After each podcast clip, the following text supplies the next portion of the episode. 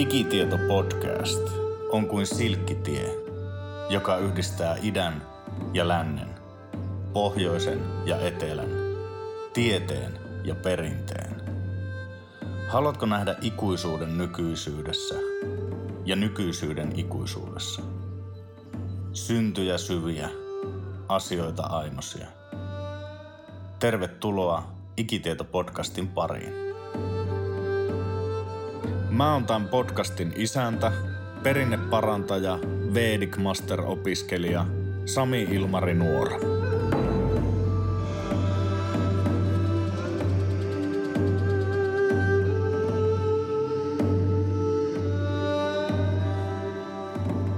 Yksi ihmiskunnan tunnetuimmista mielikuvista on täydellinen maailma. Jossain muinaisessa menneisyydessä tai sitten jossain tulevaisuudessa. Milloin koittaa tuo uusi aika, New Age?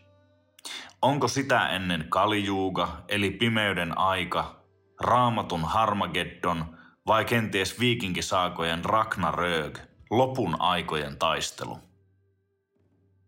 Suomalaiset ovat unelmoineet lintukodosta, antiikin filosofit hyperboreasta ja kultaajasta, ruusuristiläiset Atlantiksesta, juutalaiset luvatusta maasta, kristityt Jumalan valtakunnasta, joogit satjajuukasta ja teollisen aikakauden ihmiset kommunismista. Ovatko nämä ihmiskunnan utopiat uhka vai mahdollisuus? Miten pelkkä unelma paremmasta maailmasta saattoi vaatia 1900-luvun aikana 100 miljoonaa uhria? Kiinalaisen viisauden mukaan luonto ei kiirehdi ja silti kaikki valmistuu ajallaan. Ikitiedon mukaan pahuus on maailman järjen vastaiseksi muuttunutta vapautta – Onko läntisen maailman kehityskulkua orjayhteiskunnasta feodalismiin ja sosiaalidemokratiaan ohjannut mielivalta, maailman järki vai eliitin masinoima kuri? Onko liberaali demokratia parviälyyn perustuva dialektinen prosessi, jossa teesiä seuraa antiteesi ja antiteesiä synteesi? Ovatko nämä kolme periaatetta kuin Temiksen eli lain ja oikeudenmukaisuuden jumalattaren kolme tytärtä, kolme luonnotarta, kohtalon tytärtä, jotka vääjäämättä kutovat elämän ennalta kaavoitettua kirjokangasta. Asettuuko viisas kultaiselle keskitielle vai tulisiko heilahtaa oikeaan tai vasempaan äärilaitaan? Kannattaako viisas vallankumouksen vai perinteen puolta? No niin, tervetuloa Ikitieto-podcastin tämänkertaiseen jaksoon, jossa mä haastattelen Binga Tupamäkeä. Ja Binga on tämmöinen 25-vuotias lakimies ja filosofian harrastaja, jonka podcasteja ja blogikirjoituksia mä oon kiehtontuneena lukenut ja tuota noin, niin ne jotkut niistä on herättänyt myös vähän semmoista keskustelua, että ne on kuohahduttanut – mutta tuota, niin lämpimästi tervetuloa Ikitieto-podcastiin. Kiitos paljon kutsusta. Eli tänään me yritetään vähän pohtia niin kuin, tavallaan eri ismejä ja sitten verrata niitä demokratiaa ja miettiä, että miten yhteiskunta kannattaa järjestää, että ollaanko me täysin hakoteilla vai onko tässä jotain järkeä, miten me tätä ollaan rakennettu ja miten sitä pitäisi korjata. Ja sitten meillä olisi tarkoitus vielä varmaan puhua tasa-arvosta feminismistä ja intersektionaalisesta feminismistä. All right. Tuota, mistä me lähdetään liikkeelle? Haluatko sä vielä kertoa itsestä jotain, vaikka että miten sä oot ylipäätään lähtenyt tälle tielle, mitä sä kulet? Tai... Joo, itse asiassa mä en oikeastaan tiedä, että minkä takia mä oon pohtinut yhteiskunnallisia asioita näin paljon. Se on tullut jotenkin sisäsyntyisesti ja mä uskon, että on olemassa sellaisia persoonia ihmisissä, jotka on aina hyvin kiinnostuneita asioista, että miten asiat voisi olla ja sellaisista todella laajan, äh, laajan skaalan asioista, ei vaan sellaista, että mitä teen huomenna tai mitä minusta voisi tulla isona, vaan enemmänkin, että mitä tästä yhteiskunnasta voisi tulla äh, vaikka sadan vuoden päästä. että ihan pienestä pitäen on näitä asioita pohtinut ja totta kai mitä vanhemmaksi on tullut, niin sitä enemmän on sitten saanut omiakin mielipiteitä muodostettua ja sitten myös hahmottanut konteksteja eri asioille. Ja luulen, että se tulee myös kotoa, että mun perheessä aina kun ollaan oltu vaikka ruokapöydässä, niin ollaan tosi paljon puhuttu politiikasta, mutta myös erilaisista yhteiskunnallisista asioista, kuten historiasta, kielistä, kulttuurista. Että, että se on näiden kaikkien tulos. Mm. Miten sitten Äh, onko, kun sä oot tehnyt sun äh, tuon lopputyön niin kuin leninismi marksismista muistaakseni? Joo, se on marksismi leninismi ja se, se syy, minkä takia se on marksismi leninismi eikä kommunismi on se, että koska kommunismi on hyvin epämääräinen käsite, sehän tarkoittaa varsinkin kommunistien mielestä, se tarkoittaa vain kaikille kaikkea hyvää ja sellaista utopia-arvoa, että, että siellä on rahaton, yhteiskuntaluokaton, onnellinen ihmiskunta, joka pitää huolta toinen toisistaan. Et eihän se ole minkäännäköinen teoria sinänsä, vaan se on sellainen päämäärä. Ja sitten tota noin, kommunismissa on vähän eri suuntauksia, on olemassa anarkokommunisteja, mutta sitten se isoin suuntaus on totta kai ollut marksismi-leninismi ja noin 30 valtiota on yrittänyt vähän kokeilla sitä marksismi-leninismiä mm. sovelletuin metodein 1900-luvulla ja mä ehdottomasti olen sitä mieltä, että 1900-luvun kaikista määrittelevin aate on sosialismi ja sitä myötä myös kommunismi. Hmm. Okei, tuota, mites, pitäisiköhän meidän niin kuin, tai jos vaikka ajatellaan, niin kuin mä sanoin tuossa ennen kuin laitettiin äänitys päälle, niin mä puhuin just siitä, että monille on epäselvää ehkä jotenkin se, että miten me ollaan tultu ylipäätään niin kuin tähän pisteeseen, minkälainen tämmöinen niin kuin ajatusten evoluutio on käyty läpi ja miksi on päädytty joihinkin ratkaisuihin, missä nyt ollaan menossa. Esimerkiksi tämä mun oma jotenkin sellainen yhteiskunnallinen herääminen tapahtui sen yhden Jadecase-leffan myötä, jossa kyseenalaistettiin vahvasti tätä nykymaailmaa, rahatalousjärjestelmää, kaikkea. Ja sitten mä jouduin aika pitkäksi aikaa niin kuin semmoiseen mietintään, että miten nämä hommat nyt oikein menee. Ja mä niin kuin huomasin, että tavallaan sitä tietoa kansantajuisesti on aika vähän liikkeellä.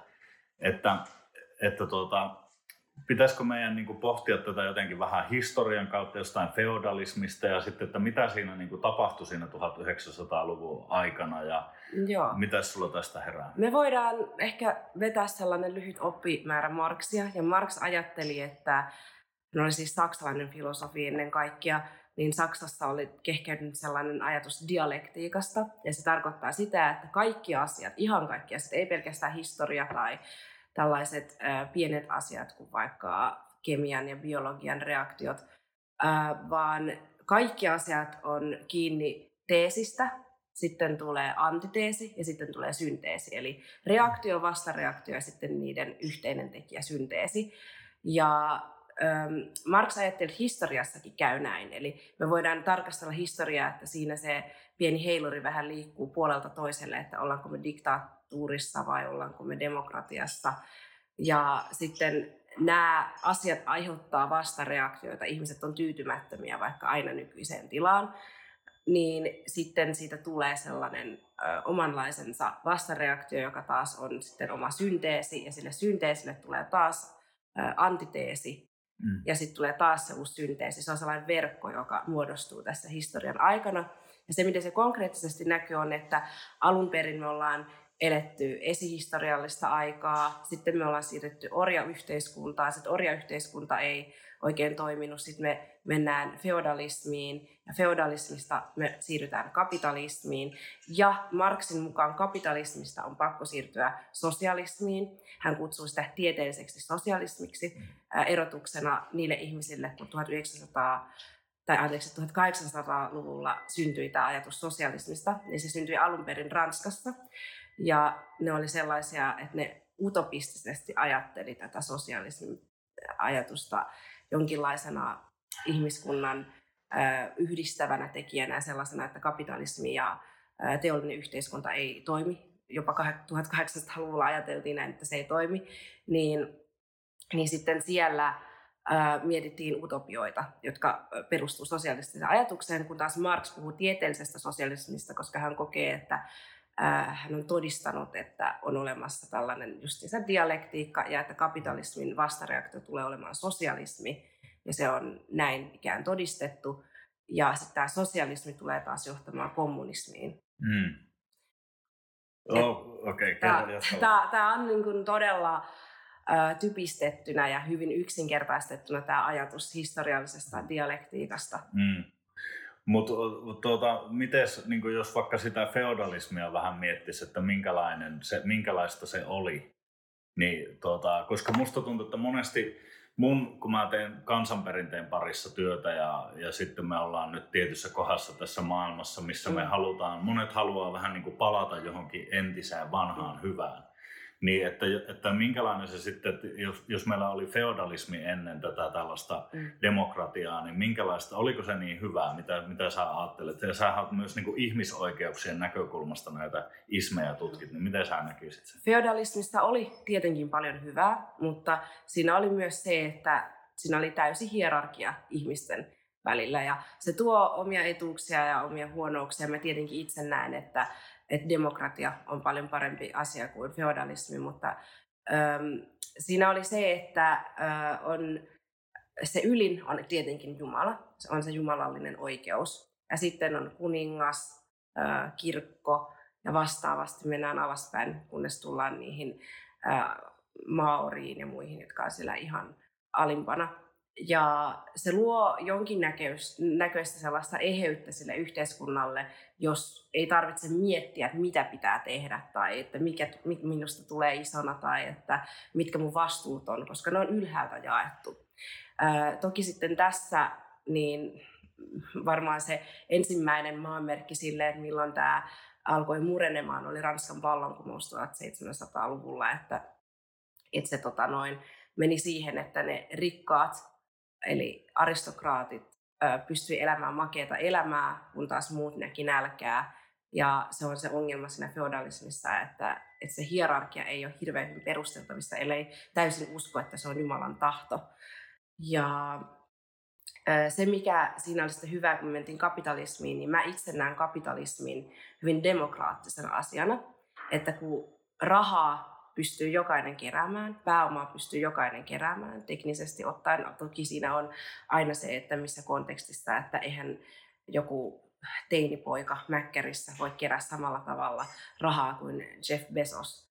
Että totta kai, mutta kuitenkin se pelikenttä on sellainen, että jokainen pystyy ponnistamaan ja olemaan äh, miljonääri tai oman onnensa herra. Mm.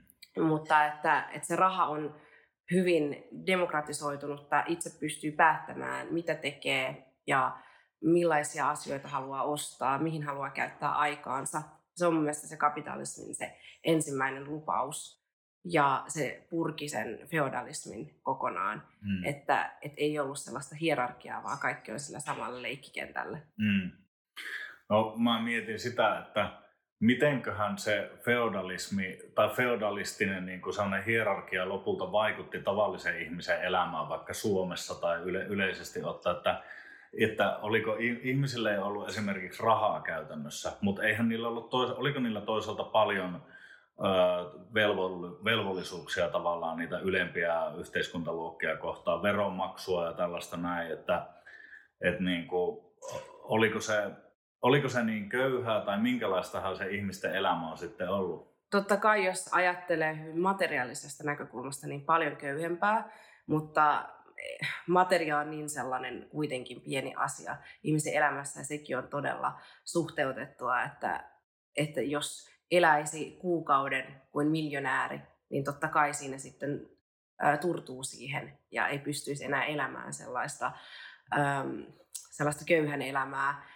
Kun taas sitten kun mietitään joku sata vuotta sitten, 200 vuotta sitten, niin äh, ihmiset oli aika tyytyväisiä siihen, mitä niillä oli. Mm. Kun hän ei nähnyt nälkää, se, oli se kysymys oli siitä, että, että pärjätäänkö äh, talven yli. Mm. Ja että se mindset on ihan erilainen siinä. Ja sitten niistä velvollisuuksista, niin siinä on sellainen, että että joo, oli velvollisuuksia, ehkä jossain määrin enemmän velvollisuuksia, mitä nykypäivänä kansalaisella on valtiota kohtaan, vaikka velvollisuuksia, mutta ne oli niin tarkoin määrittely velvollisuuksia ja sitten se ei niin kuin, ehkä siinä arjessa niin paljon näkynyt kuitenkaan ne velvollisuudet, että enemmän se oli sellaista vastuunkantoa omasta perheestä ja omasta työstä, mitä ikinä se Herra siellä ylhäällä, puhun nyt Jumalasta, tai sitten Herra siellä ylhäällä, eli se hierarkiansa seuraava porras, vaikka se maanomistaja pyytää, mutta ei se siellä mikromanageroi elämää. Mm. Että ymmärrän sen, että jotkut ehkä kaipaa enemmän sellaiseen elämään, jossa olisi selkeämpi raami sille, että miten kuuluu elää. Mm. Joo, siis eli jos mä oikein ymmärrän, niin feodaaliyhteiskunta, onko se tavallaan jostain niin Rooman valtakunnan tuhoutumisesta asti, siis tyyli joku tuhannen vuoden mittainen ajanjakso, jossa sitten tällaiset niin dynastiat, jotkut su, suku tällaiset dynastiat niin hallitsee. Ja sitten on se niin tämmöinen tyylin tuhannen vuoden eliitti, joka ne näe keskenään toisiaan ja se kaikki pysyy siellä, niin kuin sitten muu, muu kansa pysyy siellä selkeästi alapuolella. Mm. Ja tuota... Joo, juuri näin siis. Mä en ole keskiaika-ekspertti, mutta feudalismi on juuri keskiajan asia ja se muodostui aika luonnollisesti jopa siitä, että oli maanomistajia mm. ja aristokraatit on siis maanomistajia, maallisia, joilla on paljon kaikkea ja sitten ne pystyy jakamaan sitä maata sitten eteenpäin. Mm. Ja sitten sitä vastuualueita jaettiin vähän niin kuin suuryrityksessä mietitään, että on osastoja ja sitten niillä osastoilla omia päälliköitä, mutta ei ne päälliköt sitä ö, koko yritystä johda tai hyvä, jos edes oma osastoa johtaa, vaan jotain tiettyä sektoria siltä osastolta, niin se oli tuolla lailla se struktuuri. Joo, ja sitten, eli sitten me tullaan sinne jonnekin, mitä se on, 1700, mitä 80 vai mitä se on se Ranskan vallankumous? Joo, 1789. Okei. Okay. Se on helppo muistaa. 1789. Joo. Joo, eli siitä alkaa sitten niin kuin tämä ajatus, että ihmiset onkin tasa-arvoisia. Joo, siinä tuli sellainen, mä luulen, että kristinuskolla oli myös jonkinlainen ähm, sellainen painava voima tässä, että ajateltiin, että että ihminen on kuitenkin syntynyt tasa-arvoiseksi. Jokainen ihmissielu on tasa-arvoinen toisensa kanssa, niin minkä takia toiset saa syntyä parempiin olosuhteisiin, kun taas toisella ei ole minkäännäköisiä mahdollisuuksia menestyä tai että se on täysin näiden muiden ihmisten armoilla. Mm, aivan. Ja äh, mun käsitys on, että esimerkiksi nykypäivänä niin kuin jopa köyhimmät ihmiset vaikka Suomessa, niin itse asiassa heillä saattaa olla korkeampi elintaso kuin feodaaliyhteiskunnassa jollain, jollain niin kuin näillä rikkaimmilla. Mitä sä tästä? No aivan taatusti on. Joo, joo on. Koska se johtuu siitä, että se meidän hyvinvoinnin taso on kasvanut ja kasvanut. Toki hyvinvointia ei voi mitenkään matemaattisesti tarkasti määritellä, mutta sen voi ajatella vaikka kärsimyksenä, vaikka lääketieteellisesti ihan puhtaasti, että että mikä on todennäköisyys kuolla johonkin tautiin ja miten paljon joutuisi kärsimään, jos vaikka sairastuisi kuumeeseen tai vastaavaan. Mm. Niin, eli, eli me ainakin voidaan nähdä ihan selkeästi tämmöinen aineellisen tason valtava harppaus, mutta sitten taas se, mitä se todellinen kärsimys on, jos me mennään, sitten se on niin kuin hyvin subjektiivinen ja filosofinen ja ehkä henkinen kysymys. Mm. Mutta tuota, okei, okay. eli nyt me aletaan tulla siihen niin kuin, ää, demokratian jonnekin alkuvaiheelle. Mä en ihan tarkkaan tiedä, miten, miten asiat on Suomessa mennyt, mutta käsittääkseni Ruotsista on niin kuin, eliitti on säätänyt lait ja sitten jossain vaiheessa vissiin 1800-luvulla Suomi on alkanut tekemään omaa lainsäädäntöä ja sitä minkälainen se nyt on ja minkä, mitä tasa-arvo on meille nyt, nyt mihin me ollaan niin kuin totuttu, niin sekin, se on ilmeisesti säätynyt vasta joskus 1900-luvun, siis mm. ihan, ihan viimeisten vuosikymmenten aikana tämä meidän perustuslaki tällaiseen muotoon. Joo, juuri näin ja Pitää ehkä erotella, että kun me puhutaan demokratiasta, niin se demokratia, mitä me tarkoitetaan, on liberaalia demokratiaa. Eli se, mikä oli se Ranskan vallankumouksen peruja, liberalismin peruja. Eli silloin nähtiin, että liberalismi nousi sieltä feodalismin tuhkista, että, että se liberalismi tarkoittaa juuri sitä, että jokaisen pitää olla vapaa ja jokaisen pitää olla yksilö. niin sieltä tulee se ajatus, että jokaisella myös pitäisi olla yksi ääni, että äänet on tasa-arvoisia ja sitten mietitään yhdessä yhteiskuntaa, että miten sitä tulisi kehittää. Ja kenelläkään ei ole sen enempää ääniä kuin toisella, että ei voi ostaa ääniä, ei voi syntyä sellaiseen tilanteeseen, jossa olisi enemmän ääniä kuin toisella, eikä sitä voi ottaa keneltäkään pois. Että se on todella tärkeä. Ja se, minkä takia mä haluan korostaa, että se on liberaali demokratia, on se, että mä itse näen sen, että miten demokratia juuri syntyi länsimaihin ekana, on se, että, että se on niin kytköksissä siihen liberalismiin ja siihen just tähän vapausaatteeseen, kun taas voi tehdä, teoreettisesti voisi tehdä myös sellaisen demokratian, joka ei ole liberaaliin arvoihin perustuva, koska demokratia, niin sehän on käytännössä vain kansanvaltaa, ja sillä halutaan tehdä iso erotus monarkiaan tai juuri tällaiseen feodaaliseen malliin, jossa kansalla ei ole valtaa, ei äänestetä, mutta että siellä se on se äh, jumalallinen valta, on se feodalismin se peruskivi.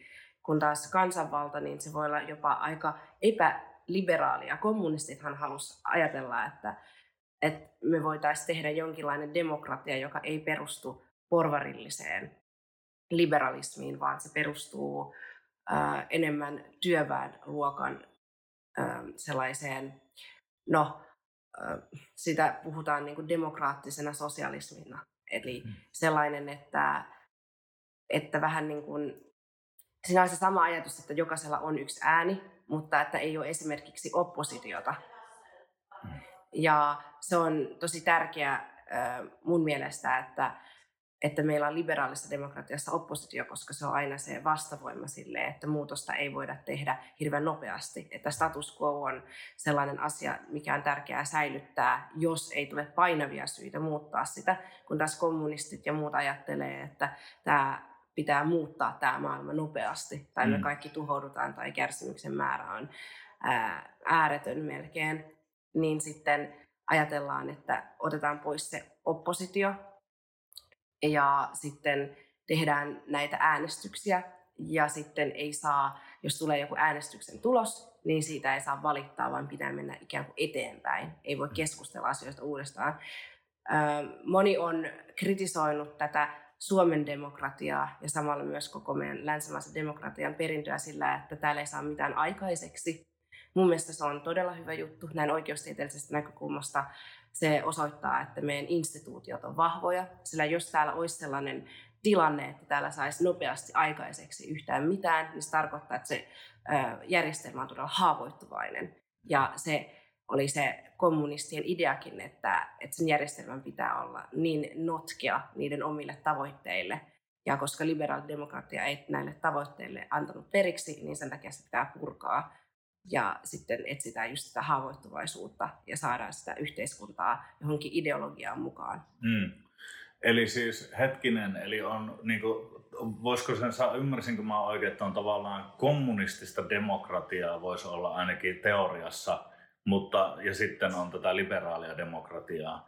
On, onko se tavallaan se just se 1900-luvun tämmöinen taistelu näiden suurten aatteiden välillä, että, että mitä voi sanoa myös vain kommunismin ja liberalismin väliseksi kamppailuksi. Joo, kyllä.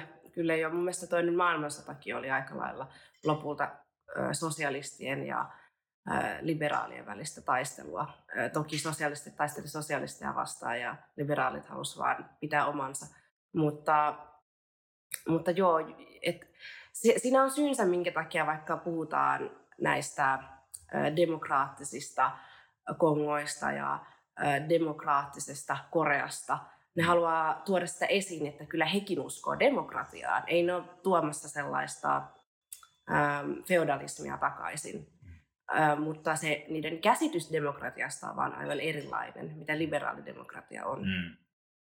No pitäisikö meidän mennä tuota, t- t- niin kuin puhua siitä kommunismista esimerkiksi nyt vähän, että tässä tulee paljon mielenkiintoisia detailseja ja kaikkea, mutta mennään, mennään sinne perusteille ensin vähän, eli tuota noin, niin, ää, mitä, mikä se, minkälainen vaihtoehto se kommunismi tavallaan, mitä, mikä siinä on niin kuin huonoa, mitä sen ää, tavallaan tämmöinen niin kuin mulla tulee ainoastaan mieleen termi karminen taakka. Eli niin kuin tavallaan, että mitä sen varjolla on tehty ja, ja tuota, onko tämä parempi ratkaisu tämä demokratia tai siis tämä liberaalidemokratia? Mitä sä, mitä sä näet? No mä haluan vähän yllättää ihmisiä tässä ja mun pitää tunnustaa, että mä oon itsekin kommunisti. Ja mä en tarkoita sitä sillä lailla, että mä oon vasemmistolainen kommunisti. Mä uskon, että me päästään niihin kommunistisiin utopian tavoitteisiin muuta kautta kuin sosialismin kautta. Mä oon antisosialisti, en niinkään antikommunisti, vaikka toki kommunismi sanana pitää niin paljon painolasteja, kun se on täysin näiden vasemmistopiirien, näiden leninistien ja muiden sieppaama käsite.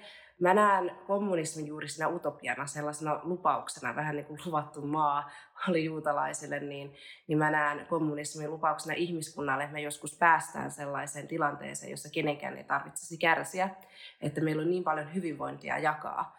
Mutta mä näen sen, että äm, kapitalismi ei ole vielä valmis, kun taas nämä nykyajan kommunistit, Eli sosialistit ajattelee, että kapitalismi on todella heikko järjestelmä kapitalismi pitää purkaa ja, ja että pitää nyt suoraan hypätä siihen kommunismin tavoitteluun. Se on mun mielestä ollut tuhoisimpia ajatuksia koko ihmiskunnalle, noin 100 miljoonaa kuollutta, vaan sen takia, että jotkut ihmiset ei malta odottaa kehitystä, vaan ne haluaa rykästä sitä kehitystä eteenpäin ja altruistisesti no ei altruistisesti, vaan enemmänkin utilitarisesti mietitään, että no, että kyllähän tämän ihmisen voi tappaa, jos se tuottaa jotain parempaa hyvää tälle yhteiskunnalle. Mm. Sellainen ajatus siitä, että, että jos tämä ihminen asettaa vaaraa meidän kommunistiselle tavoitteelle, niin sitten hänet pitää eliminoida. Niin tollainen on niin, niin, niin kuin kaukainen ajatus sellaiselle ihmiselle, joka kannattaa liberaalia demokratiaa. Ja mä näen sen, että kun kapitalismi kehittyy ja kehittyy ja luo lisää sitä hyvinvointia, me voitaisiin vaikka luoda sellainen tilanne, jossa energiaa voisi saada melkein äärettömän määrän, eli ei olisi sellaista energiapulaa jollain tietyllä teknologialla. Ähm, esimerkiksi ähm, atomit, ydinvoima, niin niissä on niin paljon sitä hyödyntämättä ja tiettyä sellaista potentiaalia, että siinä on aivan paljon mahdollisuuksia luoda erilaista tulevaisuutta yhteiskunnalle. Vähän niin kuin Star Trekissa, mä en tiedä kuinka moni on katsonut Star Trekia, mutta siinähän ne on ikään kuin päässyt sellaisen materiaalisen pulan yli ja mm. nyt sitten ne puhuu siitä, että ne haluaa enemmänkin etsiä jotain muita asioita kuin materiaa tästä maailmasta. Ja sitten ähm, sitten me päästään sen kommunismin niin kapitalismin ehdoin ja keinoin. Mä en tykkää mm. sitä sosialismista ollenkaan. Mun mielestä Marx teki todella ison virhearvion, että se sanoi, että sosialismi on ainoa, ainoa keino kommunismiin. Mm. Mutta ähm, jos puhutaan kommunismista sellaisena terminä, mitä 99,99 prosenttia ihmisistä ajattelee, niin, niin mä en tietenkään ole kommunisti siinä mielessä, koska mun mielestä se erityisesti marksismi-leninismi, joka on se kommunismin suuntaus, joka sai eniten sitä valtaa, niin se on niin väkivaltainen. Se, siihen sisältyy ajatus siitä, että valta pitää ottaa väkivaltaisesti. Mm. Äh, että ei voida demokraattisin keinoinkaan edes ottaa sitä porvareilta. Et demokratia sitten jo perustetaan uudestaan, meidän oma demokratia, mutta että me ei voida ottaa sitä liberaalia demokratiaa siihen järjestelmään tietenkään, koska ne tietää, että ne ei saa kannatusta sillä. Ja sitten se ajatus siitä, että, että koska meidän ajatukset on niin hyviä, meidän lopputulema on niin hyviä, niin ollaan oikeutettuja tekemään mitä vaan. Siinä on niin sisään ajettu sellainen äm, sosialistien oma hybris, sellainen, sellainen, että itse muka tietäisi paremmin kuin muut ihmiset mistään yhtään mitään. Että siinä pitää olla aika kova itseluotto mm. omiin ajatuksiin, niin mm. niin siitä mä oon ollut todella eri mieltä ja se on aina vetänyt mua pois sosialismista mm. ja tällaisesta nykyajan kommunismista. Mm.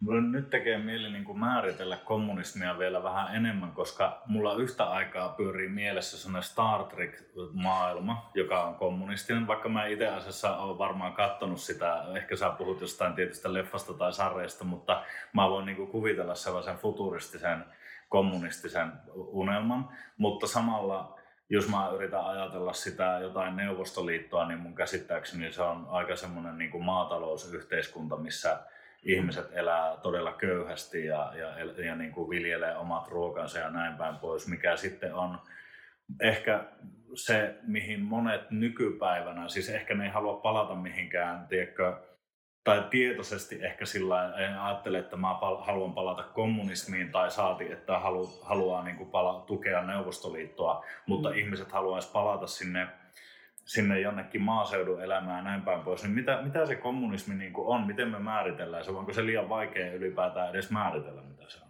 Juuri se, että kommunismi ei tarkoita itsessään mitään tiettyä visiota, että että viljeleekö joku maata vai onko se jossain avaruusaluksessa. Kommunismi on yhteiskunnan tila tai ihmiskunnan tila paremmin sanottuna, jossa ei ole kärsimystä, ei ole ö, mitään tällaisia eroja. Ikään kuin ollaan saavutettu aivan täydellinen lopputulosten tasa-arvo.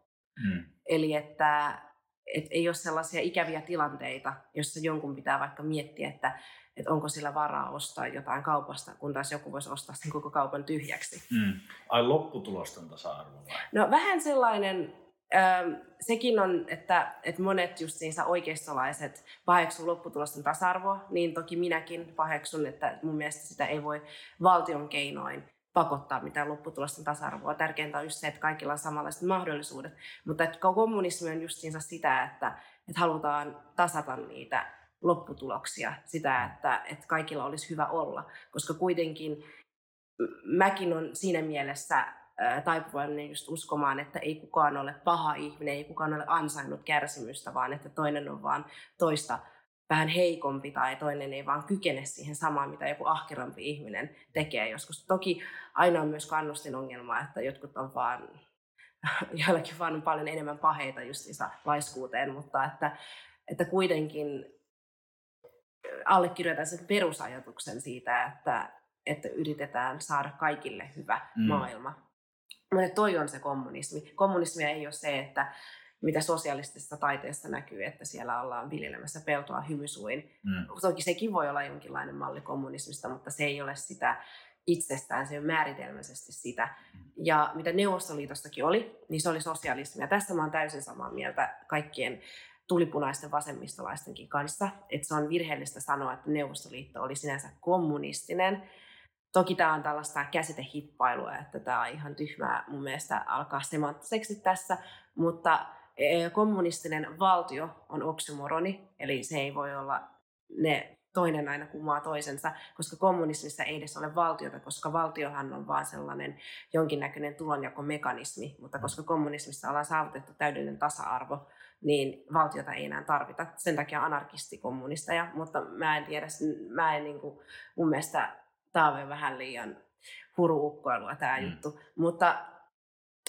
mutta sitten ähm, se on sosialistinen valtio, siis Neuvostoliitto, joka pyrkii kommunistiseen lopputulokseen. Mm. Eli sosialismin keinoiduttaa ajasta. Että kaikki, mitä Neuvostoliitossa tapahtui, oli oikeasti sosialismia. Mm. Ja se mun mielestä pitää erottaa aina, kun joku lähtee keskustelemaan kommunistin kanssa, niin monesti se keskustelu tyssää siihen, että ei ymmärretä, että tässä on tällainen äh, käsitteellinen ero aina. Mm.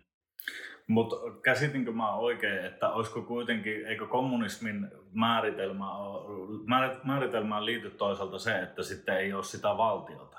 Mm. Eli, eli tavallaan, että jos mä ajattelen nyt vaikka sitä Zeitgeist-visiota, no sä et ollut sitä dokkaria koskaan kattonut, mutta mun mielestä siinä ollaan niin päästy yli tavallaan valtion tarpeesta ja siinä eletään sellaisessa para- paratiisinomaisessa maailmassa, missä yhdistyy tavallaan niin kuin, ää, tää, ehkä tämä Star, Star Trek-futurismi, mutta samaan aikaan sellainen luonnon kanssa har, harmoniassa eläminen. Eli tyyliin keinoäly skannaa meidän planeetan luonnonvaroja ja sitten niin kuin sen sijaan, että poliitikot päättäisi, miten joku asia ratkaistaan, niin ne on enemmänkin insinöörejä ja muita tällaisia, jotka on niin kuin nimenomaisesti tuota, niiden asioiden ratkaisijoita. Niin kuin ne osaa tehdä ne tekniset ratkaisut ja näin päin pois. Ja, ja sitten kaupungit on rakennettu sellaiseksi ää, tosi luonnon niin kuin mukaisiksi, mutta yhtä aikaa tosi teknologisiksi, niin onko, olisiko se voisiko tämä visio esimerkiksi olla kommunistinen visio? Joo, totta kai voi olla. Ja että tuollaiset yksityiskohdat, että mikä skannaa mitäkin kasvia ja näin, niin ne on ihan sellaisia pieniä asioita, vaan että mä luulen, että ne saataisiin toteutumaan ihan ilman kommunismiakin tai mitään, mutta ymmärrän sen, että, että se siellä, jos miettii just sitä utopiaa, niin joku voi just nähdä tällaisen, mutta siihen mun pitää puuttua, että, että sosialisteilla on tapana aina jotenkin ylikorostaa asiantuntijoita ja tiedettä. Ja se ei tarkoita todellakaan, että mä olisin tiedevastainen, vaan ne haluaa jostain syystä piiloutua sellaisen tieteen ja asiantuntijoiden suojamuuden taakse. Että kun me puhutaan, että miten me halutaan kehittää meidän yhteiskuntaa, niin se on aina poliittinen päätös. Ja mun mielestä se on parempi, että, että siellä on aina sellainen edustuksellinen no edustuksellinen demokratia, edustuksellinen sellainen poliitikko, joka on kansan mandaatilla siellä, koska se mandaatti voidaan ottaa yhtä helposti pois, mitä se on annettu, eli neljän vuoden välein vaaleissa. Ja sitten tämä poliitikko tekee nämä isoimmat päätökset, ei mikään asiantuntijaviranomainen mieti, että, että, no, että mikä meidän Suomen ilmastotavoite pitäisi olla. Mm. Koska se on niin iso asia, se tulee vaikuttamaan koko meidän ö, valtioon ja yhteiskuntaa laaja-alaisesti, jos me annetaan jotain tollaisia päätäntävaltoja jollekin asiantuntijoille. Mm. Ja siinä helposti voidaan tehdä sellainen tilanne, jossa asiantuntijoilla on paljon valtaa ja ne on ne tietyt henkilöt. Se ei ole vain sellainen näkymätön instituutio, asiantuntijuus ja asiantuntijat, vaan on aina tiettyjä henkilöitä. Mm. Ja valta korruptoi ja jotkut on aina joskus väärässä ja halua myöntää sitä. Ei tarkoita sitä, että valta olisi jotenkin heittänyt heidät pahan puolelle, vaan enemmänkin, että niilläkin on omia heikkouksia ja joskus ne ei vaan näe sitä. Ja joskus se on parempi, että se valta otettaisiin pois. Ja sitten se on vaikeaa ottaa pois, jos sitä ei koskaan annettu demokraattisin keinoin. Mm. Että, että sen takia mä näen ähm, poliitikkojen merkityksen hyvin tärkeänä tässä mm. yhteiskunnassa. Mm. Niin, ai tavallaan va, niin kuin vastakohtana sille jollekin sosialismille vai kommunismille vai miten? Ähm, joo, no tämä on vaan sellainen asia, jonka mä itse henkilökohtaisesti huomannut, kun olen keskustellut vasemmistolaisten kanssa, on, että siellä todella paljon ajatellaan, että kansa ei osaa itse päättää vaikka ketä äänestää ja kansa on tyhmää, niin sen takia pitää antaa enemmän sektoreita ja valtaa asiantuntijoille, jotka pystyisivät vaikka hoitamaan tämän ilmastokriisin. Vaikka jos mietitään, mitä Greta Thunbergin retorisesti käytti, niin se aina huusi, että katsokaa näitä asiantuntijoita ja tiedemiehiä ja näin. Mutta kuitenkin ei tiedemiehetkään, ei niillä ole mitään tiettyä konsensusta, että miten ilmastonmuutos pitää hoitaa. Mm. Että, että se on niin kuin tosi vaikea polku se, että annettaisiin lisää valtaa asiantuntijoille, että se on hyvin populistista sanoa, että asiantuntijat hoitaa, mm. kun taas oikeasti niin jonkun pitää ne poliittiset päätökset tehdä ja mun mielestä se on paljon parempi, että se on läpinäkyvä, että se on se poliitikko, joka mm. tekee politiikkaa. Jep, eli, eli, siis, eli sä, jos mä ymmärsin oikein, niin sä kannatat kommunismia, mutta sä näkisit, että sinne pitää mennä demokratian keinoin mm. ja että sen tie sinne on aika pitkä. Eli että meidän täytyy jotenkin kehittyä teknologisesti ja muuta, että se on mahdollista. Eli, eli mä ainakin, että jos mä ymmärrän oikein, niin sulle kommunismi on ke, ikään kuin joku tämmöinen teknologinen ja muu kehitys, jossa, se, jossa kaikki huipentuu, kun sitten taas ikään kuin suurimmalle osalle kommunisteista nykypäivänä kommunismi tarkoittaa sitä, että me mennään, jos mä oikein käsitän, ikään kuin sen sosialismin kautta, jossa se valtion rooli kasvatetaan yhtäkkiä niin kuin suhteettoman isoksi. Ja siinä sitten nämä, onko se just se polku, mistä sä nyt puhuit, että tavallaan asiantuntijoiden ja kaikkien tällaisten ja niin kuin valta ikään kuin kasvaa suuremmaksi kuin sen kansanvalta.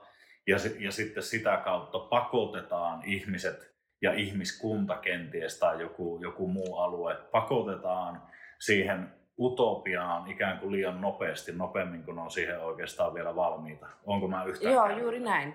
Eli kansankielisesti jos miettii, niin eihän sitä kakkua voi lepoa, jos se oli aineksia. Mm. Ja mun mielestä kommunistit nykypäivänä ei ymmärrä sitä, että ei meillä ole aineksia sellaiseen tilanteeseen, jossa olisi tämä kommunistinen utopia sosialistisin keinoin. Ja Joo, no toi on just toi, että on vähän vaikea sanoa, että mä olen kommunisti, koska se ymmärretään niin väärin. Olen myös kapitalisti samaan mm. aikaan. Olen vahva kapitalisti ja vahva markkinatalouden ja muun vastaavan kannattaja, mutta, mutta se, mikä ehkä mikä mut erottaa monista muista tällaisista Björn Wahlroosista näistä, niin mä filosofisesti olen tutustunut niin paljon kommunismiin, että, että mä pystyn hyvin paljon symppaamaan sitä ja hyvin paljon niin kuin ymmärrän niitä lähtökohtia. Keinot on vaan väärät. Mm. Mites muuten, mulla tekee mieli tällainenkin kysyä, että kun sä sanot, että keinot on väärät ja näin, niin mä mietin sitä, että miten paljon ylipäätään kannattaa liittää tämä vaikka kommunismi ikään kuin siihen historiaan, että, tiedätkö, että voiko sitä tarkastella sellaisena vähän niin kuin metafyysisenä ajattelutapana, joka voidaan siirtää erilaisiin konteksteihin, jolloin se aina tarkoittaa ihan eri asiaa, vai onko se aina kytköksissä siihen historiaan, kantaako se koko ajan sitä taakkaa, missä se, että jos on 100 miljoonaa uhria, niin sitten kommunismi on ikuisesti jollain tavalla niin kuin tahriintunut tai... No, kun just toi, että mun mielestä onhan vaikka uskontokin, jos puhutaan Jeesuksesta tai Jumalasta tai vastaavista, niin voidaan helposti sanoa, että jos jollain tietyllä uskonnolla on jotain miljoonaa uhria. Mutta että ei se tarkoita sitä, että se on sen uskonnon syy, vaan se on ne ihmiset, jotka siellä tekee. Ja se 100 miljoonaa uhria, niin se on mun mielestä sosialistien syy, täysin sosialistien syy. Ja siihen voidaan laskea myös kansallissosialistitkin, että, että se helposti menee vielä enemmän ylös se luku, että no 100 miljoonaa on niin korkea luku, että, että natsienkin noin noi sodat ja sitten tietenkin juutalaisten se holokausti, niin on vaan niin kuin aika pieniä numeroita sen sadan miljoonan rinnalla, mutta kuitenkin, että se luku nousee ylös, että, että mä näen sen, että, että se on näiden ihmisten syy ja näiden joukkoharhan syy, että minkä takia näin paljon kärsimystä tapahtui. Mutta että kommunismi sinänsä, niin se mun mielestä ehkä pitäisi määritelmällisesti puhdistaa se, että, että pitäisi erottaa se, että mitä on kommunismi ja mitä on sosialismi ja se on tosi vaikeaa, koska just se kantaa sitä historiallista taakkaa. Mutta että sen takia en itsekään käy kaupungilla ja sano, että olen kommunista tai vastaavaa, vaan että, että yritän puhua siitä, että kyllä munkin lähtökohta on se, että kaikilla on hyvä olla, enkä mainitse sanaa, K-sanaa kenellekään. No, no mutta siis niin kuin, äh, eli, mut voiko, voiko kommunismia ajatella jotenkin kapitalismin vastakohtana? En, mä en näe sitä kapitalismin vastakohtana. Mä näen kapitalismin vastakohtana sosialismin. Ja on mun mielestä vaan niin kahdenlaista politiikkaa. Mä oon sanonut tämän todella monta kertaa. Pahoittelut niille, jotka on kuullut tämän aikaisemmin, mutta se on mun motto politiikassa, on, että kahdenlaista politiikkaa. On sellaista kontrollia ja kontrollin lisäämistä ja sitten on kontrollin vapauttamista. Ja sellaista ylipäätänsä liberalisaatiota. Ja sitten aina kaikki poliittiset päätökset on punnintaa näiden kahden välillä, että halutaanko me lisää kontrollia vai vähemmän kontrollia. Vähemmän kontrollia, se on aina kapitalismia. Ja mitä enemmän kontrollia, niin se on sosialismia ja totalitarismia. Ja mä näen sosialismia ja totalitarismia hyvin kytkeytyneenä toisiinsa, koska ei voi olla totalitaristista valtiota ilman, että se on myös sosialistinen valtio. Mm-hmm. Okei, tuota mä en osaa ajatella, miten se... Koska sosialismi, jos me ihan puretaan se palasiksi, että mitä sosialismi on, niin se on ö, toisten ihmisten kontrollia sinusta. Se on sosiaalista kontrollia. Ja se on sellaista, että kun joku hyvin liberaali ihminen, sellainen, joka ajattelee aika anarkistisesti, melkein anarkokapitalistisesti, että jokaisen pitäisi vain huolehtia itsestään ja jokaisen pitäisi vaikka puolustaa omaa reviiriä jollain kivärillä, jos vaan haluaa, vaikka tällä lailla, että, että olisi sellainen täysi villilänsimeininki siinä toisella puolella. Kun taas sit sosialismissa niin nämä muut ihmiset haluaa asettaa sääntöjä ja rajoituksia. Että ehkä se ei olekaan ok kuitenkaan, jos tulee vaikka joku postimies viisi metriä sun reviirin niin kuin sisälle ja sitten saisit mukaan ampua sen. Mm. Ehkä se ei ole ok meidän yhteiskunnassa, niin sen takia meillä on tällaisia sääntöjä. Ja, ja sitten, että, että kaikki on aina tämän kapitalismin ja sosialismin niin kuin keskellä. Ei ole olemassa sellaista täysin puhdasta kapitalismia, ei ole olemassa täysin puhdasta sosialismia. Mutta mitä enemmän me mennään sitten sosialismin ja sosialismin siihen syvempään päätyyn, niin sitä enemmän se alkaa muistuttaa totalitarismia. Sitä se onkin, että, että siellä ä, valtio, kun ihmiset delegoi oman valtansa valtiolle, niin sitten sitten siellähän ää, sitten päätetään asioista ja mietitään, että koska meillä on tämä ihmisten mandaatti puhua asioista ja tehdä asioita ja että me mukaan tiedetään paremmin kuin yksilö vaikka omasta sen yksilön hyvinvoinnista, niin me mietitään poliittisia ohjelmia, että miten me kontrolloidaan ihmisiä, että ne vaan ei tekisi vääriä valintoja vaikka. Ja silloin se alkaa olla totalitarismia. Silloin se ei, siinä ei ole mitään vapautta mediassa, ei ole enää mitään vapautta taloudessa.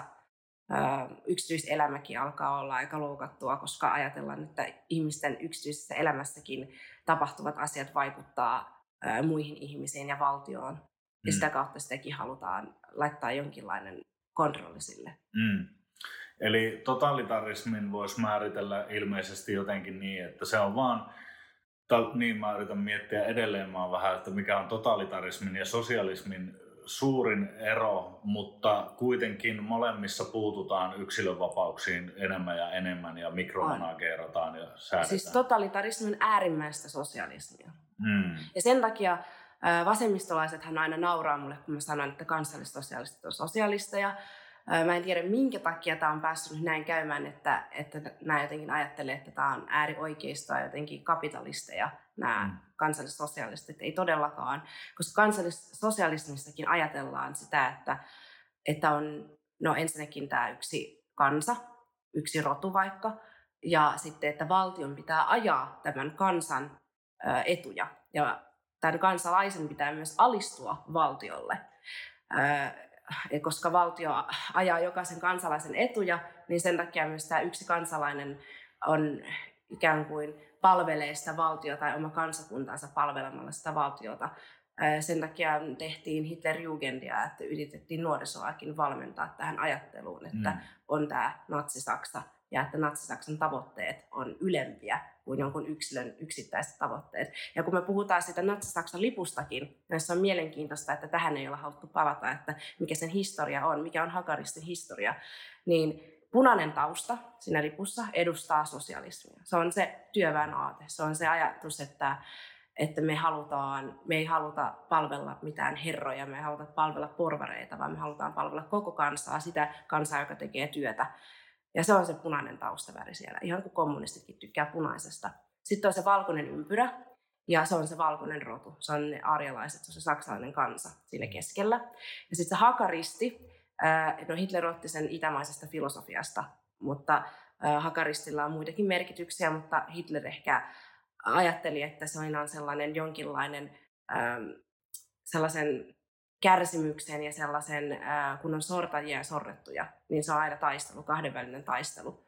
Niin siinä hakaristissa on jonkinlaista symboliikkaa siitä, että, että siinä on, ähm, miten sen hienosti nyt pukisi, sellainen jonkinlainen taistelusymboli tai sellainen, että, että asioita pitää tehdä, asioita pitää edistää eteenpäin. Hmm. Ja tämä on se lippu. Ja tämä on niin kuin hyvin syvällisesti ajateltu lippu. Ja että natsisymboliikkakin on esteettistä, hyvin pitkälle vietyä. Se ei ole vain vahinkoa, että hakaristi on hakaristi. Ja sitä ei olla mun mielestä meidän päivän niin mediassa ajateltu mm. syvällisesti. Mm. Eli voisikohan se olla, tuota, että natsismi ajatellaan oikeistolaisuudeksi sen takia, että siinä on niin vahva tämmöinen niin kuin kansallishenkinen ja rotuopillinen ja tällainen aspekti, mutta sitten toisaalta taas miten se voisi sanoa, niin kuin, ää, mä en tiedä mitä termiä sitten pitäisi käyttää siitä osuudesta, joka sitten kuitenkin on nimenomaan sosialismia, eli täysin vasemmistolaista. Niin, mun mielestä pitää aina erottaa sen, mitä politiikkaa harrastaa. Että mun mielestä voi olla hyvinkin traditionalistinen ja sellainen, että ajaa vaikka, puhutaan vaikka Suomen kansallisaatteesta, mutta ilman niin, että sitä ketään pakotetaan siihen tai ilman sitä, että ajatellaan, että ollaan ylivertaisia tai että täältä halutaan heittää kaikki, jotka ei tavoita jotain suomalaisuuden määritelmää pois. Että, että mun mielestä se on, ymmärrän silleen sen, että, että oikeistolaisuus, ää, tällaiset ajatukset kansoista, ää, sitten ajatukset myös uskonnosta tai vastaavat tällaiset konservatiiviset ajatukset halutaan aina lokeroida oikeistoon. Mutta nekin on aina niin sellaisia epämääräisiä ismejä, että ei siinä niin kuin, konservatismikin on todella väärin ymmärretty ajatus. Konservatismi on oikeasti vain sitä, että halutaan pitää ja säilyttää sitä, mikä on.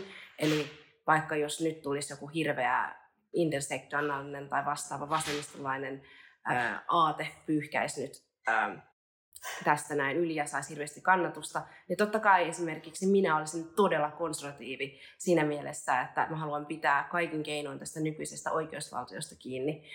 Ja se on sitten sitä konservatismia, kun se on aina suhteessa siihen muutokseen, että mitä tulee. Mutta mä en taas ole konservatiivi, ehkä kun miettii, käyn keskusteluja vaikka joidenkin hyvin äh, uskonnollisten ihmisten kanssa tai vanhojen ihmisten kanssa, jotka on kasvaneet vanhassa maailmassa enemmän. Että mä en esimerkiksi usko, että pitää vaikka seksissä niin pitää odottaa avioliittoon tai että avioliiton ulkopuolinen lapsi olisi joku synti tai jotain tällaista. Että tämä nyt on sitä, että mikä sitten on konservatismia tässä asiassa. Hmm. Ö, niin sen takia mun mielestä se on paljon helpompaa ja paljon ö, mun mielestä loogisesti ehämpää puhua nimenomaan ö, kontrollista ja ei-kontrollista, eli kapitalismista, kapitalismista ja sosialismista.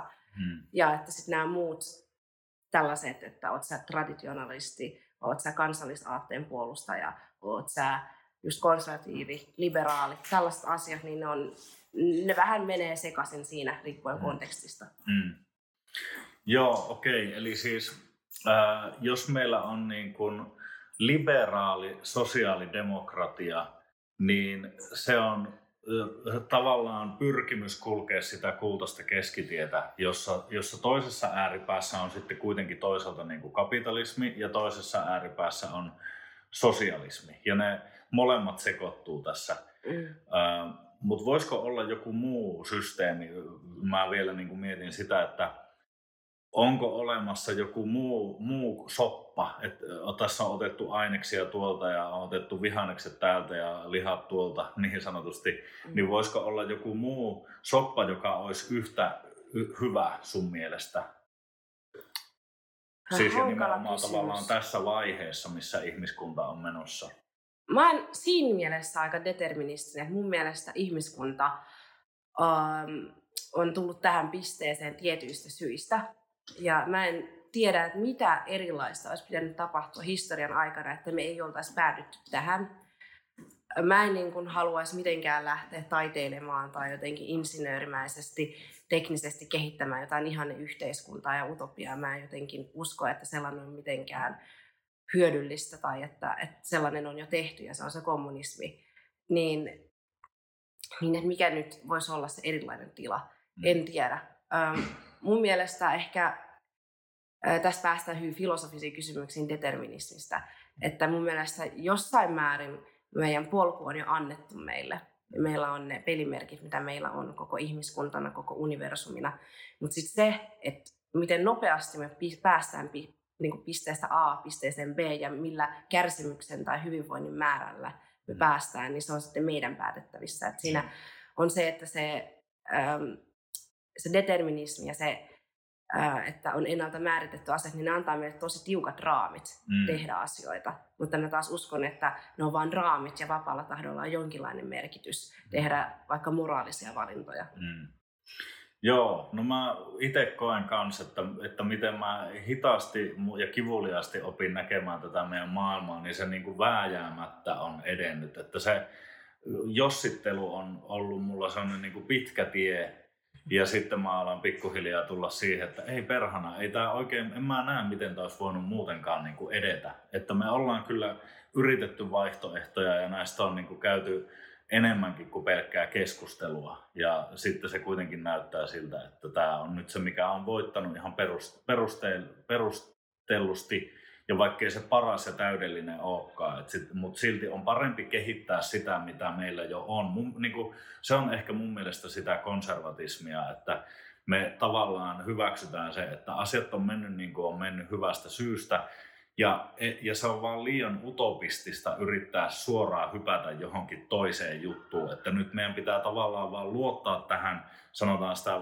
niin kuin determinism, determinismiksi tai joksikin tai sitten vaikka mm. konservatismiksi, mutta kuitenkin se on luottamista siihen hitaaseen prosessiin, jossa me opitaan ja, ja joudutaan tekemään tiettyjä harhapolkuja ja käymään läpi tiettyjä, sanotaan, keskusteluja, mm. pahimmassa tapauksessa sotia. Ja sitten me huomataan, että, että tota noin, niin, ehkä vanhemmiten usein ihmiset huomaa, että hei, antaa mennä vaan, että niin kuin, ei stressata liikaa. Että, mm. että asiat menee niin kuin kuuluu ja tehdään mieluummin vaikka niitä moraalisia valintoja meidän omassa elämässä ja näin. Entä, entä niin kuin jossitellaan sitä, että mihin meidän olisi pitänyt mennä jossain kohtaa. Joo, juuri näin. Ja mulle tuli mieleen sellainen jonkinlainen kiinalainen viisaus. On se, että luonto ää, ei kiirehdi, mutta se on silti aina valmis. Et siinä on jotain tosi kaunista ja mä koen, että ihminen on aina osa luontoa, vaikka yritetään aina sanoa, että ihminen on omanlaisensa ja että, että meidän vaikka teknologiat ei ole luonnollisia tai vastaavaa. Mutta silti mä näen, että vaikka tietokoneet, kännykkä, puhelimet, no puhelimet ja kännykkä sama asia. Ehkä yritin tarkoittaa tässä, että kaiken näköiset teknologisetkin asiat on osa luontoa. Mä näen se jotenkin sellaisena niin yhtenä niin minkä takia ihmiskunnan pitäisi kiirehtiä tässä mm. tilanteessa? Mi- missä on se uhka? Okei, jotkuthan puhuu ilmastonmuutoksesta sellaisena uhkana, ja jotkut puhui aikoinaan ydinsodastakin sellaisena uhkana, mutta kyllä mä olen enemmän taipuvainen ajattelemaan, että mun mielestä se kiirehtiminen on se isoin uhka tässä ihmiskunnassa. Mm. Mm. Aivan. Hei, tuota, Puhuttaisiko me vielä vähän klassisesta tasa-arvosta, feminismistä ja intersektionaalisesta feminismistä? Että tuota noin, niin, ää, me ollaan lähetty tälle klassisen tasa-arvon tielle joskus, en tiedä kuinka kauan aikaa sitten, mutta antiikin Kreikassa on ollut tämä, tämä tuota noin niin, Themis, joka on sokea oikeuden jumalatar, jonka edessä kaikki on tasa-arvoisia. Eli hän, hänellä, hänen silmät on peitetty jotta hän voi jakaa oikeutta tasapuolisesti kaikille. Ja mä itse ajattelen, että se on tämmöisen niin kuin klassisen tasa-arvon ö, vertauskuva ja että tähän niin kuin klassiseen tasa-arvoon, se tie siihen on ollut todella pitkä ja kivulias. Se on niin kuin, ainakin sen tyyliin 2000 vuotta vanha tietää jotain, en tiedä hahmotanko tätä asiaa oikein, mutta monet, mistä me ollaan tässä puhuttu, liittyy tietysti todella niin kuin syvästi tähän. Ja jollain tavalla mä itse näen, että, että ehkä ihmiskunnan kehittyminen, sitä voisi mitata jollain tavalla niin kuin vaan kahdella parametrillä. Eli se, että mitä me voidaan tehdä ikään kuin absoluuttiselle köyhyydelle tai tämmöiselle, niin kuin, vaan miten se voisi sanoa, tai jollekin objektiiviselle köyhyydelle. Ja sitten, että mitä tasa-arvolle tapahtuu. Mä en tiedä, onko tässä mitään järkeä sun mielestä. Joo, No jos me ihan lähdetään siitä Temiksestä, sellainen pieni intro, että kyseessä on just antiikin Kreikan titaani, eli sellainen, no ei ihminen, vaan tällainen jumalallinen olento. Ja sitten Temiksellä on aina kädessään miekka, jolla se jakaa oikeutta, ja sitten vaakakuppi. Siis että se punnitsee aina, koska jo antiikin Kreikassa ymmärrettiin, että oikeus on aina asioiden punnintaa, että ei ole olemassa mitään oikeaa ratkaisua niin sanotusti, vaan pitää aina miettiä, että että okei, jos mä annan tälle ihmiselle oikeuksia, se tarkoittaa tälle toiselle ihmiselle velvollisuuksia. Tai jos mä otan tältä pois, niin sit se on toiselle annettua asiaa. Että se on niin kuin ehkä se oikeuden se, se symboliikka on niin kaunista, koska, koska jotenkin se tiivistää sen oikeuden hyvin. Ja se, että kun siltä peitetään silmät, no Temiksellä ei ole ehkä peitetty silmät siellä antiikin Kreikassa vielä. Muistaakseni se on tullut vähän enemmän niin kuin meidän aikoina, meidän, tässä näin meidän kulttuuripiirissä, että Temikseltä peitetään silmät, koska siinä halutaan justiinsa, tämä on tällainen klassinen liberaali ajatus, että halutaan korostaa sitä, että oikeus on sokea. Ja siinäkin on syysä, että Temis on nainen, että ei ole siis mies, ei haluta luoda sellaista kuvaa, koska se voisi yhtä hyvin olla vaikka soturi tai mies. Siinä tulisi sellainen aika militantti kuva, jos siinä olisi joku mies, joka pitää miekkaa ja vaakakuppia. Että se on syystä siinä, halutaan symbolisoida myös naisen lempeyttä ja sitä naisellista kauneutta siinä temiksessä. Mutta se, minkä takia on peitetty just silmät, on se, että, että äm, ei voida jotenkin katsoa ihmisen ulkoisia ominaisuuksia – ja sitten sillä perusteella vaikka lieventää tuomioita tai antaa tuomioita, pitää katsoa vain faktoja hyvin analyyttisesti, että jos länsimaissa on ollut jokin vahvuus, niin se on se, että me ollaan aina osattu olla hyvin analyyttisiä asioissa. Ja että vaikka se, miten idässä ollaan jaettu oikeutta, niin vaikka jos puhutaan tällaisesta neuvostoliittolaisesta oikeuskäsityksestä, niin silloin ei ollut kysymys siitä, että oletko se syyllinen. Se ei ollut se rangaistuksen se syyllisyysperiaatteen se keskiössä, vaan kysymys oli siitä, että aiheutuuko tästä vaaraa. Ja toihan on niin tällainen kalteva pinta, että, että kyllähän sä nyt melkein kaikista voit sanoa, että sun pelkkä olemassaolo aiheuttaa vaaraa. Ja, mutta se on sellainen jonkinnäköinen sosialistinen oikeudentaju, että katsotaan sitä ihmistä holistisesti ja ollaan sillä lailla, että no että tämä ihminen on kirjoittanut tällaisia tällaisia blogeja aikaisemmin ja asettaa ehkä vaaraa tälle meidän jollekin vaikka kommunistiselle periaatteelle ja tämä ihminen on kuitenkin aika tällainen, vaikka että hänen äitinsäkin oli joku vastavallankumouksellinen, niin sitten voidaan antaa vielä kovempi tuomio ja lähetetään Siperiaan se vaikka kymmeneksi vuodeksi lisää. Hmm. Että katsotaan aika paljon sitä ulkoisia asioita. Ja sitten se, miten mun mielestä tämä ulkoisten asioiden tarkastelu on tullut nykypäivään, on justiinsa intersektionaalisen feminismin kautta. Tähän väliin se, että mä koen, että feminismi on ihan ok ajatus sinänsä, mutta se, että minkä takia sen nimi on intersektionaalinen feminismi, on se, että se on feministien kehittämä, näiden neljännen no, feministien kehittämä asia. Ja siinä ajatellaan, että koska ihminen on aina tiettyjen intersektioiden ja tiettyjen tällaisten identiteettien risteymä, niin meidän pitää katsoa näitä identiteettejä ja miettiä, että onko näissä jotain etuoikeuksia ja onko näissä jotain sellaisia asioita, jonka takia meidän pitäisi vaikka kohdella jotain tiettyä ihmistä eri tavalla. Mm. Eli että me ei ollakaan lain edessä, lain ja oikeuden edessä ö, tasavertaisia, mm. vaan meidän pitää jotenkin hienosäädellä meidän yhteiskuntaa niin, että jos vaikka ei olisi jossain hallituksessa tarpeeksi naisia, niin sitten meidän pitää laittaa sinne enemmän naisia, mm. koska tämä on tällaista lopputulosten tasa-arvoa nimenomaan. Ja tässä halutaan mukaan pureutua jonkinlaisiin rakenteisiin.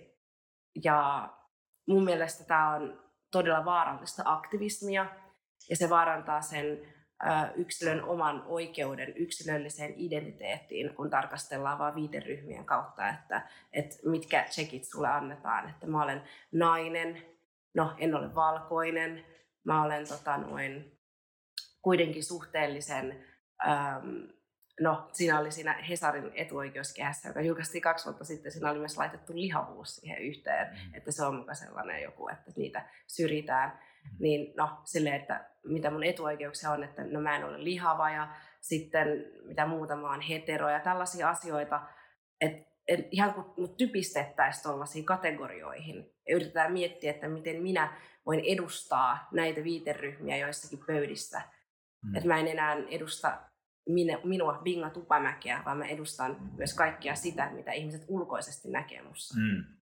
Ja katsotaanko siinä jotenkin, onko näillä eri, eri viiteryhmillä ikään kuin joku historiallinen taakka, joka jollain tavalla on liimautuneena sitten suhun myös? Kyllä, kyllä. Niin? Joo, juuri näin, että vaikka just tässä ää, aika huonon tikun tästä saa, niin valkoinen siis heteromies, mm.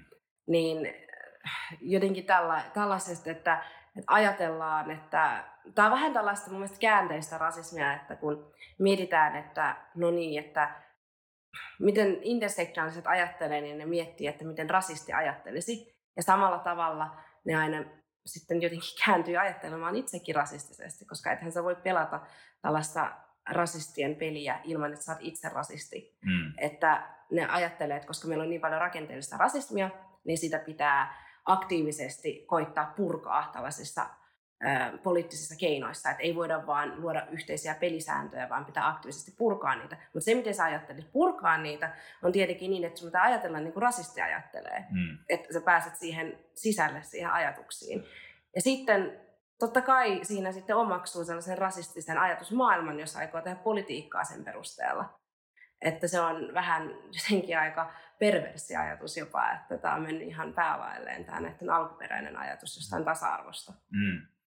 Eli siis tosiaan otetaan erilaisia ryhmiä. Ja kuka ne ryhmät on niin kuin alun perin määritellyt, että, että justiinsa, että mies ja nainen on yhdet ryhmät ja yhdet on se seksuaalinen suuntautuminen ja yhdet on ne etni, etnisyydet tai rodut tai jotkut muut vastaavat ihonvärit niin kuka ne on niin kuin alun, alun perin määritellyt ja mi, millä ne niin kuin pisteytetään. Että, että ihmiset on erilaisia sekoituksia näistä kaikista erilaisista. Ja sitten vielä haastavana toisaalta se, että kaikki on yksilöitä. Mehän voida tietää, minkälainen historia ja elämän matka kelläkin on ollut, että punnitaanko, puntaroidaanko sitä, kertooko ihmiset, että no mua alettiin kiusaamaan ekaluokalla ja sitten kolmannella mulla kävi näin ja sitten tuota, mulla on tapahtunut elämässä tällaisia tällaisia asioita, niin koska mulla tulee mieleen, että pitäisihän sekin ottaa, se yksilön kokemuskinhan pitäisi jotenkin puntaroida sitten siinä ja sitten sä saat jotkut pisteet niin kuin ymmärtääkseni ikään kuin, mä en tiedä, onko se vertauskuvallista vai miten, miten nämä pisteet niin kuin toimii. Että no niin, nyt sulla on, sä oot näin, näin uhrina nyt sitten tässä yhteiskunnassa ja sitten taas sinä toinen kaveri tässä, niin se, että sua ei kiusattu ykkösluokalla, mutta sä oot vähän tuota lihavampi kuin tämä toinen, niin nyt sun pisteytys on sitten tämä, niin me nyt sitten sen takia vaikka valitaan sut tähän työpaikkaan. Tämä kuulostaa aivan hirveän sekavalta, mutta on, totako sillä haetaan? Vai? Joo, ne pisteet on just vertauskuvallisia, ei kukaan, ei kenelläkään ole mitään lomaketta, jos laitetaan plus ykkösiä, vaan ähm, Tämä on jo tosi sekavaa ja yksi iso ongelma intersektionalismissa on se, että koska se on niin sekava ja omituinen teoria, jota pitää jatkuvasti täydentää, niin se ei ole kovin hyvin, hyvä teoria. Että, että mun mielestä tieteessä on se perussääntö, että jos sun teoria on sellainen, että sitä pitää koko ajan yrittää vääntää johonkin uuteen muotoon, niin se ei ole enää mikään teoria, vaan se on jotain värittyneitä ajatuskuvia ja värittynyt sellainen linssi, mitä se tarkastelee maailmaa, eli se ei ole enää validi. Mutta tietenkään nämä säännöt nyt ei päde tällaisessa kriittisessä teoriassa, että kriittinen teoriahan on sellainen Yhdysvalloista levinnyt asia, joka on, yrittää puhua siitä, että tieteen objektiivisuus ei olekaan niin tärkeä asia, että voidaan justiinsa mm. aika subjektiivisestikin tarkastella tieteitä ja pitää tehdä myös tieteellä jonkinnäköistä aktivismia. Mutta sitten tuohon, että kuka noi luokittelut keksii, niin en osaa sanoa. Joku sukupuolen tutkija siellä on ne alkuperäiset luokat varmaan kehittänyt, hmm. nämä alkuperäiset intersektionaaliset feministit. Mutta sitten kai se on vähän sellainen, että siellä voi luovasti sitten itse vapaasti aina paras tarina voittakoon.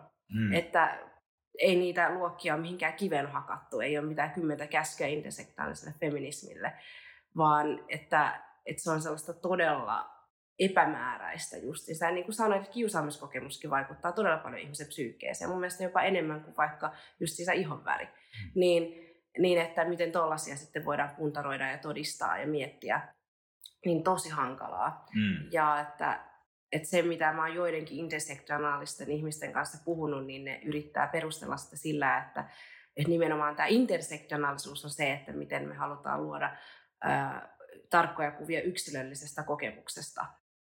Ja mä vähän hämmennyin sitä, mitä se tarkoittaa, mutta sitten mä tajusin, että, että joo, että ehkä se sellaisessa hyvin teoreettisessa mielessä jossain tieteen alalla, kun mietitään vaikka sosiologiaa ja tehdään hyvin sellaista ähm, vaikka tutkimusta köyhyydestä, että miten köyhyys vaikuttaa eri ihmisryhmiin, niin silloin tuo intersektionaalisuus voi olla ihan validi pointti, että voidaan miettiä, että miten vaikka sellainen risteymä, että on vaikka äh, no vaikka homoseksuaali, musta mies, niin onko sen vaikeampaa niin sanotusti olla köyhä Suomessa kuin vaikka ää, valkoinen heteronainen. Hmm. Niin kuin tällä lailla voidaan tehdä jonkinnäköistä ehkä tutkimusta, mutta se, että se ikinä tuotaisiin mihinkään muualle kuin sinne, ää, kuin että se pidettäisiin siellä sukupuolen tutkijan omassa kotilaboratoriossa, niin se olisi tosi vaarallista politiikkaa suoraan sanottuna. Mutta tuota, eikö se ole kuitenkin itse asiassa aika tavallaan, miten se sanottaisiin, niin kuin su, su, suosittu tai tällainen, siis eikö intersektionaalisuus ole osa ihan jotain tyyliä hallituksen jotain tasa-arvo-ohjelmaa? Sitä ei ole sanottu suoraan. Viime hallituksessa tosin se Maria Ohisalo vihreistä sanoi, että, että heitä ohjaa intersektionaalisen feminismin periaatteet – No mä luulen, että se on enemmän sellainen uskon tunnustus. Että eihän niin kuin, ei intersektionaalinen feminismi edes sano mitään. Ei siinä ole justiinsa, niin kuin aikaisemmin sanoin, ei siinä ole mitään kymmentä käskyä, ei siinä ole sellaista niin militanttia ideologiaa takana, vaan se on enemmän sellainen, että, että minä uskon kaikkeen hyvään, minä uskon intersektionaaliseen feminismiin. Se on vähän tuollaista nyt kehkennyt tuollaiseksi vasemmistolaiseksi lauma-ajatteluksi, jos ei ikinä sanoisi siellä, että on intersektionaalinen feminismi, niin siitä tulisi sosiaalisesti taas todella hankala olla sille ihmiselle. Että se on vähän tuolla lailla levittäytynyt. Vähän niin kuin se 1970-luvulla oli taistolaisuus, niin koko kulttuurikenttä oli taistolainen. Ihan vaan sen takia, että kaverit oli, niin on pakko itsekin olla. Mm. Et, toi on tosi jännä tilanne, että minkä takia se menee aina näin, mutta aktivismissa joskus pakkaa käymään näin. Aktivismi on hyvä asia jollekin yhdelle asialle, vaikka just naisten oikeuksille, että, että sen takia just alussa vähän pohdin, että onko mä feministi vai en, koska mä näen sen, että naisten oikeuksia pitää puolustaa ja se on ihan fakta, että naiset on globaalilla tasolla alisteisessa asemassa miehiin nähden. Et siinä mielessä mä voin sanoa, että mä oon jonkinnäköinen aktivisti, kun puhutaan feminismistä, mutta että, että se ei voi olla aktivismia niin, että, että ollaan aktivisteja kaiken saralta sillä lailla, että joku sellainenkin asia kuin ilmasto aktivismi on mun mielestä aika paha asia, kun se on niin laaja. Ja siinä se aktivismi alkaa mennä vaan mun mielestä yhä poliittisemmaksi ja poliittisemmaksi sellaiseksi puoluesidonnaiseksi, eikä niinkään yhden asian ajamiseksi, joka on oikeasti sille ihmiselle tärkeä. Ja mä näen sen saman siinä intersektionaalisessa feminismistä, että se olisi ihan hyvä, jos se olisi vain aktivismia siltä osin, että puhutaan vaikka mustien oikeuksista tai puhutaan vaikka romanien oikeuksista Suomessa. Mutta sitten se, että meidän pitää puhua kaikesta koko ajan yhtä aikaa ja että me halutaan tuoda sellaisena yhtenä pakettina intersektionaalisuutta, niin se on tosi huonoa aktivismia. Mm. Joo, mä tykkään esimerkiksi siitä kritiikistä, jonka sä oikeastaan tuossa sanoit, ja siinä sun tämmöisessä kirjasessa tai vihkosessa että tuota, tämmönen, mä, miten mä se omin sanoin muotoilen, että tällainen ideologia, jota sun täytyy kokea hienosäätää, koska se aina meinaa keikahtaa jonnekin, niin se, se on niinku tavallaan, että kun mun näkökulma tulee siitä dharman käsityksestä, eli ikuinen tällainen totuus tai ikuinen joku laki, lainalaisuus, oikeudenmukaisuus, niin mä näkisin klassisen tasa-arvon olevan se, mitä mä ajattelin, mitä klassinen tasa-arvo on, eli just se, että sä, sä, ka, sä tarkastelet kaikkia ihmisiä yksilöinä. Sä et laita niitä mihinkään erityisiin lokeroihin. Kaikki on sama-arvoisia. Koska mulla tulee mieleen, että, että jos tämä intersektionaalisuus jotenkin niin kuin ikään kuin kasvaisi vielä suurempiin mittasuhteisiin tai jotain, niin mihin se johtaisi? No se johtaisi jälleen, niin kuin, tietenkin mä väitän, että niin tulee tapahtumaan, mutta jos siitä tulisi tämmöinen sokea, sokeasti käsistä karannut mopo, niin siitä, siitähän tulisi jälleen uusi tällainen niin kuin joku feodaaliyhteiskunta tai joku, jossa sitten ne eniten kärsivät olisikin nostettu sinne. Ne saa joka tilanteessa vähän enemmän oikeuksia kuin muut. Niin se johtaa just sellaiseen sosialismiin mun mielestä. Ehkä ei feodalismiin, kun siitä ollaan päästy aika lailla kokonaan irti täällä länsimaissa ainakin. Mutta että sosialismi se johtaa siinä mielessä, että jos allekirjoittaa näitä intersektionalistisia tavoitteita, allekirjoittaa sen, että on rakenteellisia ongelmia ja niitä pitää aktiivisesti koettaa purkaa. Se tarkoittaa myös sitä, että ihmisten kontrollia pitää lisätä todella rajusti. Ja että siitä tulee jonkinnäköinen kontrolliyhteiskunta sitten, josta viedään liian pitkälle sitä intersektionalismia. Toki mun mielestä intersektionalismia ei pidä viedä yhtään mihinkään, mutta jos jopa sitä on vähän pienissä määrin, niin sit se tarkoittaa sitä vaikka työpaikoilla, niin mietitään rekrytoinnissa just kaikkia näitä ihonvärejä ja muita mm. edustuksellisuuspisteitä. Mutta sitten jos sitä viedään todella pitkälle, niin kuin liian liian pitkälle, niin se tarkoittaa sitä, että vaikka ihmisen henkilökortissa olisi digitaalisesti tiedot kaikista jostain sen intersektioista, mutta toi nyt alkaa mennä tosi dystoppiseksi, mutta että sen voi viedäkin näin pitkälle, toi on just sitä sosialismia. Mm. No mä sanoisin tuohon, että aj- ajatuksien ajatusten pitkälle vieminen on mun mielestä hyvä filosofinen työkalu just esimerkiksi niin kuin yrittää testata sitä, että mikä ajatus kestää tavallaan, että mikä ei ajaudu periaatteessa mihinkään ääripäähän, vaan se on vaan koko ajan, mm. se voisi olla vuosituhannesta toiseen niin kuin pätevä. Mm. Niin, niin tuota, näin, kun meidän podcasti etsii tätä ikuisuutta nykyisyydessä ja nykyisyyttä ikuisuudessa, niin se on ehkä ihan hyvä mittapuu, jolla näitä, mä itse ainakin tässä sua kuunnellessa on niin kuin analysoinut näitä ismejä. Mutta tuota, musta tuntuu, että me ollaan aika paljon käsitelty kaikki, mitä oli tarkoitus ja vähän vierähti pitkäksikin, mutta haluatko sanoa tähän loppuun jotain vielä vaikka kuulijoille tai muuta terveistä? No ihan vain sellainen, että mun oma elämänfilosofia, joka tosi hyvin just sopii tähän podcastiin ja, ja ajatuksiin, niin on just se, että sellaiset pienetkin teot värähtelee ikuisuudessa.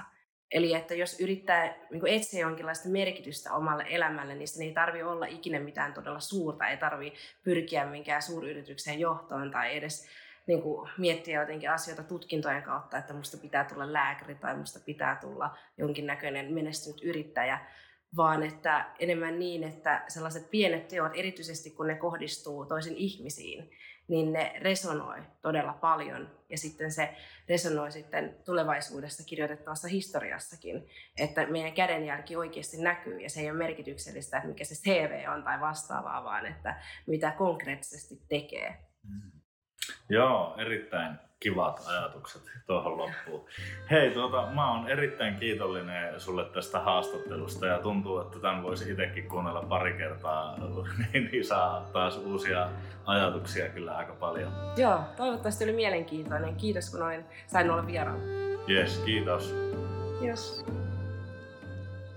Haluatko oppia navigoimaan näiden suurten elämän kysymysten läpi Tervetuloa Ikitieto Akatemiaan tieteen maailma kurssille, joka on nyt saatavilla tarjoushintaan alekoodilla LOKA23 osoitteessa ikitietoakatemia.maikajabi.com. Jos olet kiinnostunut pohjoisen viisausperinteestä, niin lämpimästi tervetuloa mukaan Ikitieto Akatemiaan opiskelemaan aihetta osoitteessa ikitietoakatemia.maikajabi.com. Tuu myös seuraamaan mua Instagramissa sami-ilmari-nuora. Ensi kertaan, moi!